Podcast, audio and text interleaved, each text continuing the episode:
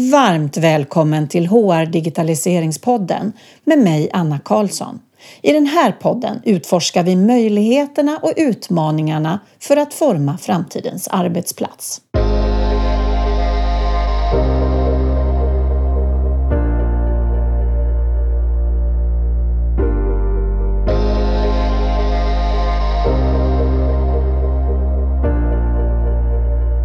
Den 4 september är det höststart för HR Digitaliseringspodden med nya avsnitt. Innan dess kommer här en nedkortad version av det mest populära avsnittet under våren som hette Onboarding och offboarding. Hur ska man tänka? Det är flera som hört av sig och vill ha nedkortade versioner av poddavsnitten. Man vill kunna dela med sig av intressanta avsnitt till en större grupp som kanske bara vill lyssna på det viktigaste i en nedbantad version. Så vad tycker du? Ska vi erbjuda kortversioner av poddens avsnitt framöver? Kommentera gärna via hej.hrdigi.se. Vi älskar feedback och ge gärna också ditt betyg till podden i den poddspelare du använder.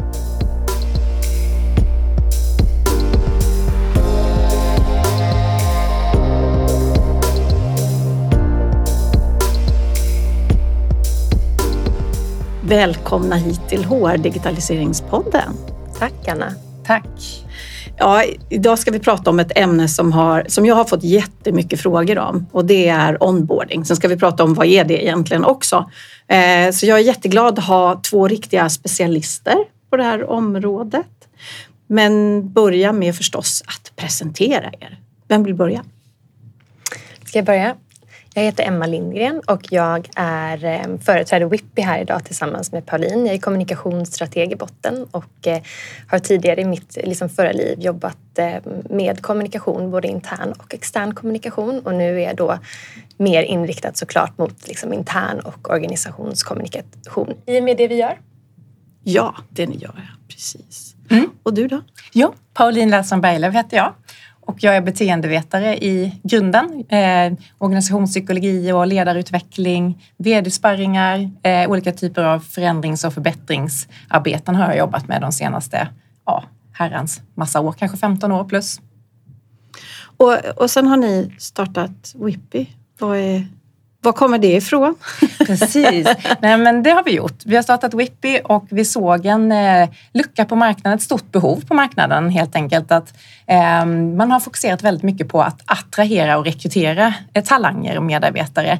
Eh, men mycket kanske mindre på att eh, lägga fokus på att omborda och introducera de här nya medarbetarna i organisationen. Så att där såg vi liksom att man, eh, när man har lagt fokuset på att attrahera och rekrytera så går lite musten ur en när man har gjort det tunga arbetet och sen så släpper man lite för snabbt och det ser vi som en stor risk eh, att släppa så tidigt utan det behöver liksom hålla kvar den här processen mm. över tid, en längre tid. Upp till ett år tar det innan man är up to speed. Så där fanns en rejäl lucka att springa i och dessutom digitalisera onboardingen. Men vi kanske först ska beskriva vad, vad är onboarding egentligen? Eh, för det är väl bra? Ja, det är jättebra. Det är en bra början. Eh, skulle man googla det så, så, ser man oftast att det handlar om en systematiserad introduktion. Ett bra liksom, arbetssätt för den första tiden. Och så som Whippy som vi definierade så eh, tror jag vi skiljer oss ganska mycket. Eh, vi ser att eh, onboardingen ofta varar över ett år. Mm. Och vi delar också in den i tre faser. Så preboardingen, alltså från kontraktskrivning till första dagen. Eh, de första tre månaderna som är onboardingen. Mm. Och sen så postboardingen som inte så många andra pratar om, eller vi har inte hört någon annan som talar mm. om det. Och det handlar om den fortsatta utvecklingen och vara den här handen i ryggen över tid och inte släppa efter de här första två, tre månaderna där det är lätt att se, enligt forskningen ser man hangover-effekten och eh, en, en liksom honeymoon-effekten börjar ebba ut lite grann mm.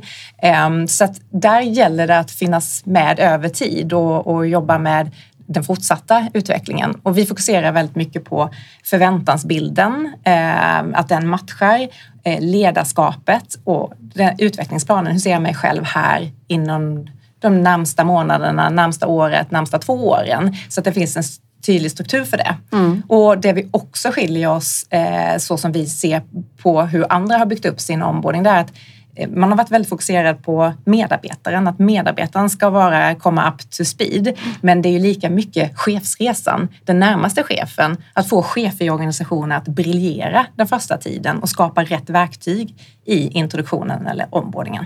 Vem är egentligen den ansvariga här i en onboardingresa? Mm. Är det HR eller är det chefen, organisationen, är det learning and development? Vem, liksom, för det här är ju, det är ju därför kanske det eh, ligger lite efter mm. i hur man jobbar mm. med det. Mm.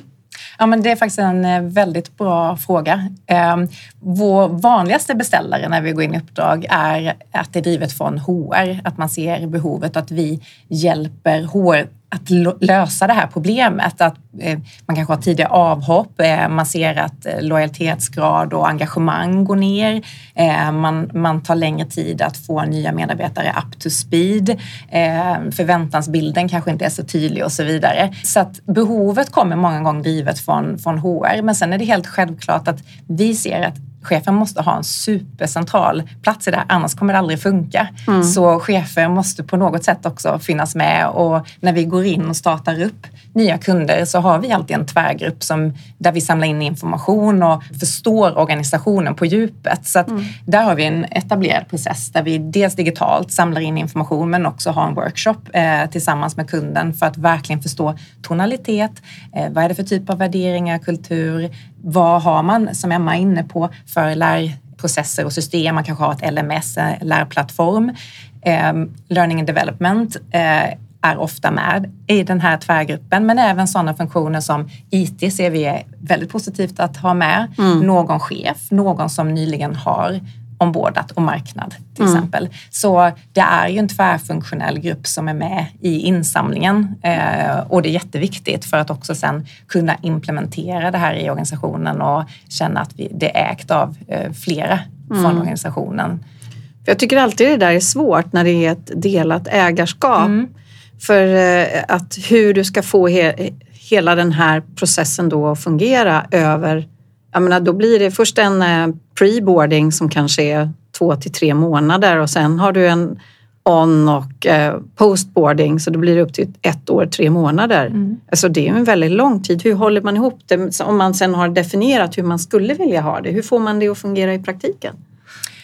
Precis, det är också en väldigt bra fråga och här är det ju återigen att cheferna är med på tåget och ser mm. det här behovet och eh, ser det som ett stöd och det har vi hittills inte haft några större utmaningar med utan det här ingår ju i en chefs eh, roll att introducera nya medarbetare och med stöd från, från HR och så vidare.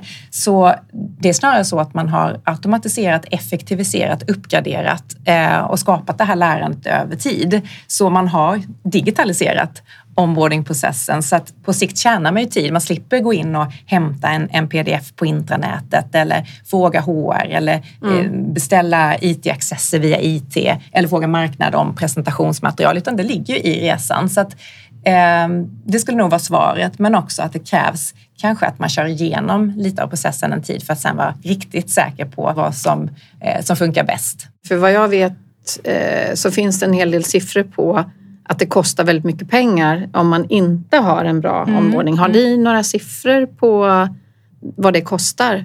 Ja, men man brukar säga att det kostar ungefär en tredjedel av en årslön att få en, en eh, medarbetare, liksom, eller att, att um, ersätta en medarbetare som, som man tappar. Så att är det liksom en, en eh, middle manager eller senior person så pratar vi ganska stora belopp. Mm.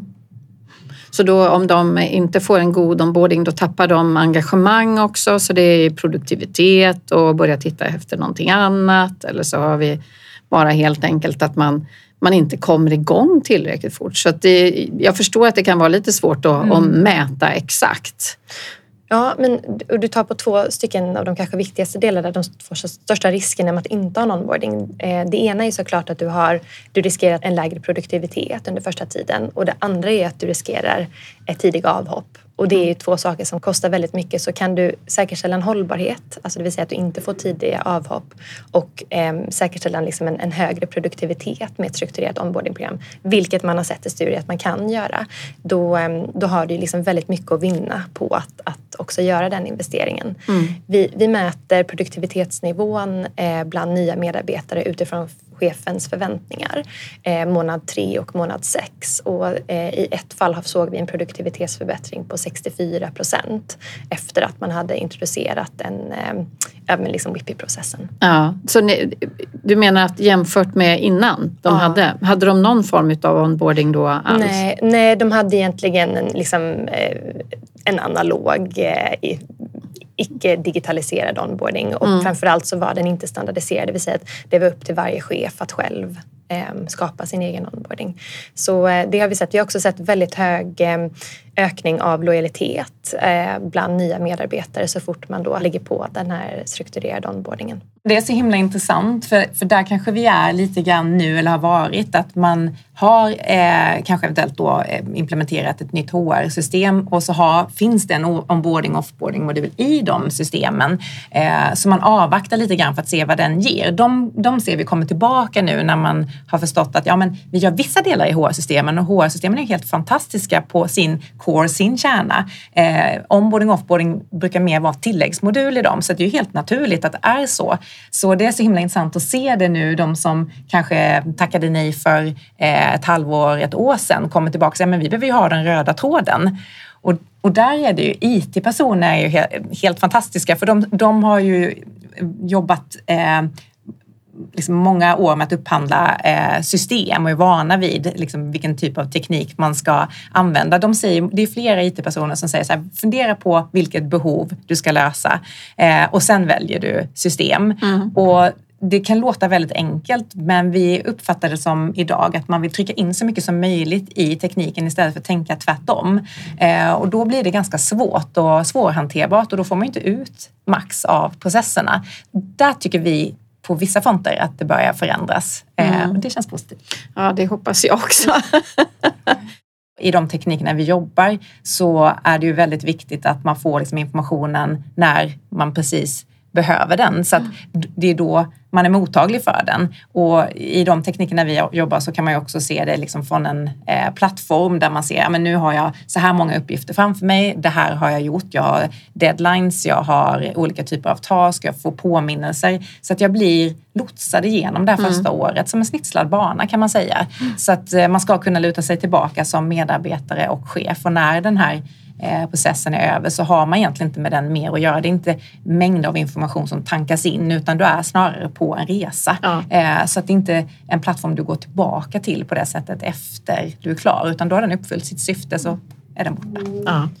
Det man kan säga är att man får det via mejl och sms mm. men man kommer liksom ändå eh, åt någon form av portal där man också kan få, liksom vi kan lägga på tasks, alltså uppgifter med påminnelser och så vidare så att det finns liksom ändå någon grad av alltså systematisering mm. i det. Så att det inte bara liksom om man tänker sig nyhetsbrevsutskick och alltså så här, roliga sms utan det, alltså tekniken som vi använder är också liksom uppbyggd på ett sätt där du ska liksom skapa, du ska ändå liksom driva ett beteende genom att, att du behöver göra vissa uppgifter och så vidare. Men om, om man börjar tänka om kring hur vi kommunicerar mot externa målgrupper mm. och vilken typ av upplevelse vi är villiga att investera för att ge dem, kunder, konsumenter och så mm. vidare och ställer sig frågan, upplever vi att vi ger samma typ av erbjudande och upplevelse till våra medarbetare så tycker jag, mm. tror jag att många skulle landa i nej. Mm. och att man då, det blir tydligt att man då inte ska fastna för mycket i teknikfrågan mm. utan ändmålet är något mycket större och mycket, mycket viktigare.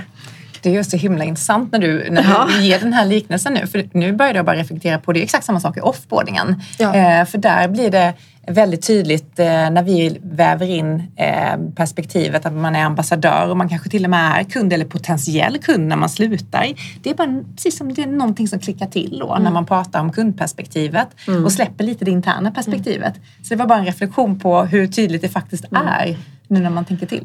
Men kan vi prata lite mer om offboardingen? Vad den för värde och hur ska man tänka där? Ja, men eh, offboardingen är verkligen en produkt som vi tycker är superspännande och eh, till, ehm, eh, till Paulins poäng också så, så ser vi också att eh, med tanke på att vi kan gå in i lite tuffare tider så, så är vår starka rekommendation nu att de kunderna som står inför eventuellt liksom, eh, titta över den processen att verkligen göra det nu så att man liksom hinner trycktesta den processen för när det kan bli skarpt läge. Men där handlar det precis som med onboardingen både liksom kring, det hö kring högt och lågt. Så vi brukar prata om, om eh, ja, tre områden egentligen som är de viktiga delarna med en offboarding. Det första är såklart att säkerställa att man har ett fint och respektfullt eh, och värdigt avslut eh, oavsett varför anledningen till att den personen eh, slutar är. Eh, och här, precis som Pauline säger, dels är det liksom boomerang-effekten som man vill åt. Antingen kanske det är en, en, medarbetare som, eller det skulle kunna vara en medarbetare som själv väljer att sluta, inte på grund av att egentligen man inte trivs så bra utan man, man har bara liksom lust att kolla lite om gräset är grönare på andra sidan. Men kanske en medarbetare som har varit väldigt bra för organisationen och som man gärna vill välkomna tillbaka. Då vill man ju ha en process som skapar en väldigt fint avslut så att den personen vill komma tillbaka när han eller hon liksom har eh, skaffat sig lite nya erfarenheter utanför. Den andra delen är ju såklart ambassadörskapet. Att, att faktiskt visa eh, att vi värderar de personerna som väljer att sluta minst lika mycket precis i slutet av anställningen som vi gör under den tiden de faktiskt är eh, anställda. Så signalvärdet är väldigt viktigt upplever vi. Viktigt att också plocka in de delarna som har med, med lite mer kritiska saker som IT-säkerhet. Alltså att det finns en struktur kring att man tar bort personer från, eh, man meddelar IT kring vilka accesses till exempel som ska, som ska tas bort. Ehm, att marknad vet vilka som personer som kanske ska bort från hemsidan eller ehm, ja, liksom vilka som ska ta bort från e-postlistor och så vidare. Så det är lite mer liksom datoriserade delen av det. Men sen så ser vi också en jättestor del kopplat till lärandet och att man verkligen inte nyttjar den här, det här liksom helt unika fönstret som man har sista tiden. Eh, den här personen som ska sluta sitter ju inne med helt värdefulla insikter kring kanske hur verksamheten kan bli bättre, vad anledningen är till att man faktiskt slutar.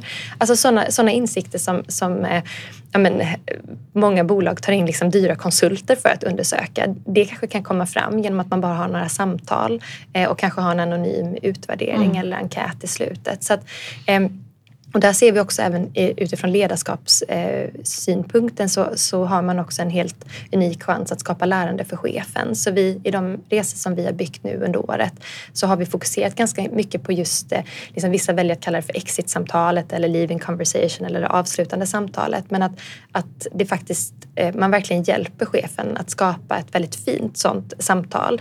Så att även om det ligger liksom en konflikt i grund, att man får verktyg för hur man ska ha ett sånt samtal.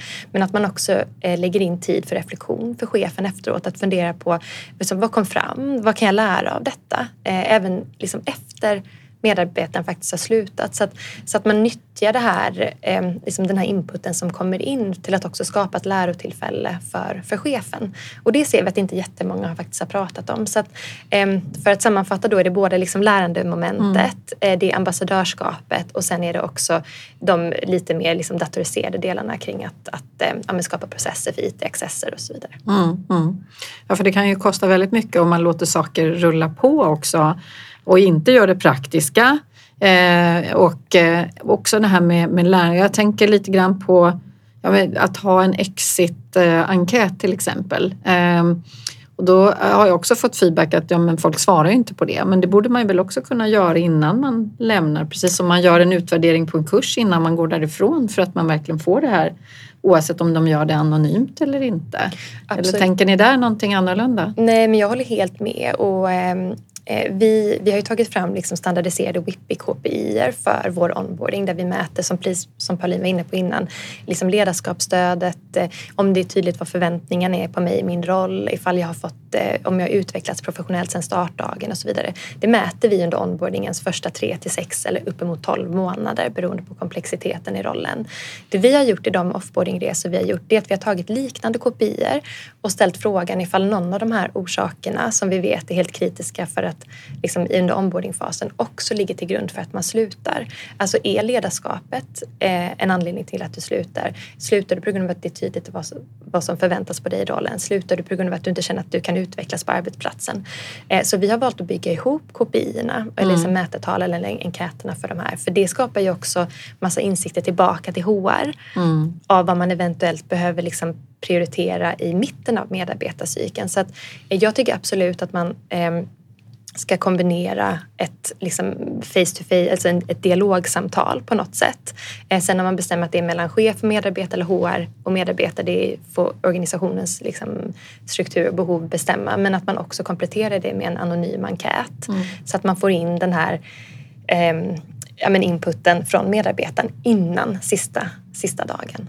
Jaha, och vad händer under 2023 då, förutom att eh, eh, det är många som kommer att göra det här nu, tror ni? Ja. Finns det något annat? Ja, men eh, jag tänker rätt mycket det Emma varit inne på att äh, mäta. Äh, mm. Vi ser att det här kommer efterfrågas mer, äh, tror vi. Och också vara mer datainformerade. Var, fatta beslut utifrån från, datan och mm. de grunderna. så det ser vi absolut att det kommer hända saker där. Det finns inte så mycket mätningar inom det här området så att vi vill gärna driva det framåt och vi, vi märker att det tas emot väldigt väl. Och göra de här, titta liksom på en baslinjemätning och följa upp och så vidare och sen kanske kunna jämföra mellan organisationer på sikt också. Mm. Eh, så det tror vi är en del. Och, och en sak var vi inne på i början eh, av podden, det var ju det här med, vi, vi, tror att man kommer gå bortom att man har one platform-tänket. Ja, mm. Men har ni något eh, medskick till eh, lyssnarna så här på slutet? Ja, vi, vi eh, tog faktiskt med oss fem stycken medskick. Vi ska hålla det hyfsat kort, men för att bli så konkret som möjligt. Det första är att vi eh, rekommenderar att man verkligen eh, kör liksom en 1.0 så att man inte har för höga krav från start utan bättre att ha en 1.0 version eh, up and ready i 2023 och att sen kunna liksom, utveckla den allt som eh, som tiden går. Eh, sen så eh, har vi också sett att de organisationer som eh, är riktigt duktiga med att lansera sin eh, till nya onboarding är de också som, har, som precis som Pauline var inne på innan, har också vävt in delar av organisationen också i uppbyggnadsfasen. Så att implementeringen är verkligen inte någonting som man bara ska liksom förkasta utan att bygga upp processen är steg ett men den absolut viktigaste delen kanske faktiskt är hur man förankrar detta internt och hur man får ägarskap kring ledarna. Så att, att liksom inte, precis som med rekrytering, att inte pusta ut när man har skrivit kontrakt utan att faktiskt det är då resan börjar.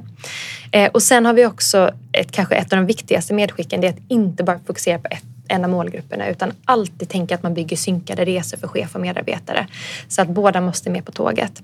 Sen eh, skulle vi... Och buddyn sa ni också? Ja, buddyn också, absolut. Ja, så, ja. så egentligen tre, tre resor om man ja. ska vara eh, riktigt cool 2023.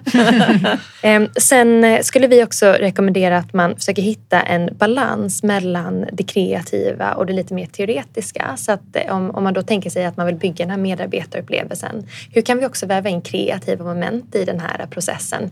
Eh, vi har, eh, liksom, nu har vi tagit det exemplet några gånger men det är bara för att det ska bli uppskattat. För Svea Solar då, eh, som jobbar med att installera solceller, där får man ett sms på startdagen klockan sju på morgonen med en länk till en Spotify-lista som bara spelar sollåtar, typ Here comes the sun och så vidare.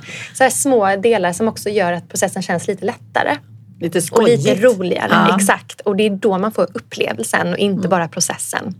Eh, och sen så det sista medskicket är verkligen att bygga över tid. Det tar i snitt 12 månader för en ny medarbetare att, att bli fullt produktiv i rollen. Så att, att inte släppa för tidigt.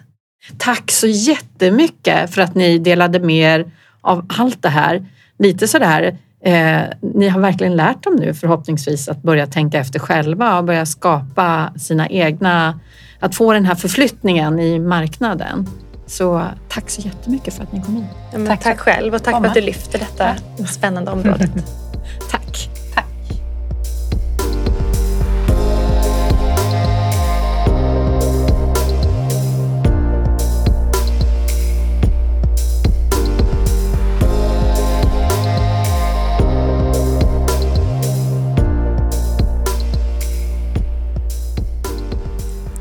för att just du har lyssnat. Podden levereras av HR Digitaliseringsgruppen och jag som pratar heter Anna Karlsson. Vi har fokus på att underlätta digitalisering för dig inom HR genom att erbjuda vår kunskap i form av poddande, konsultstöd, utbildning och mentorskap.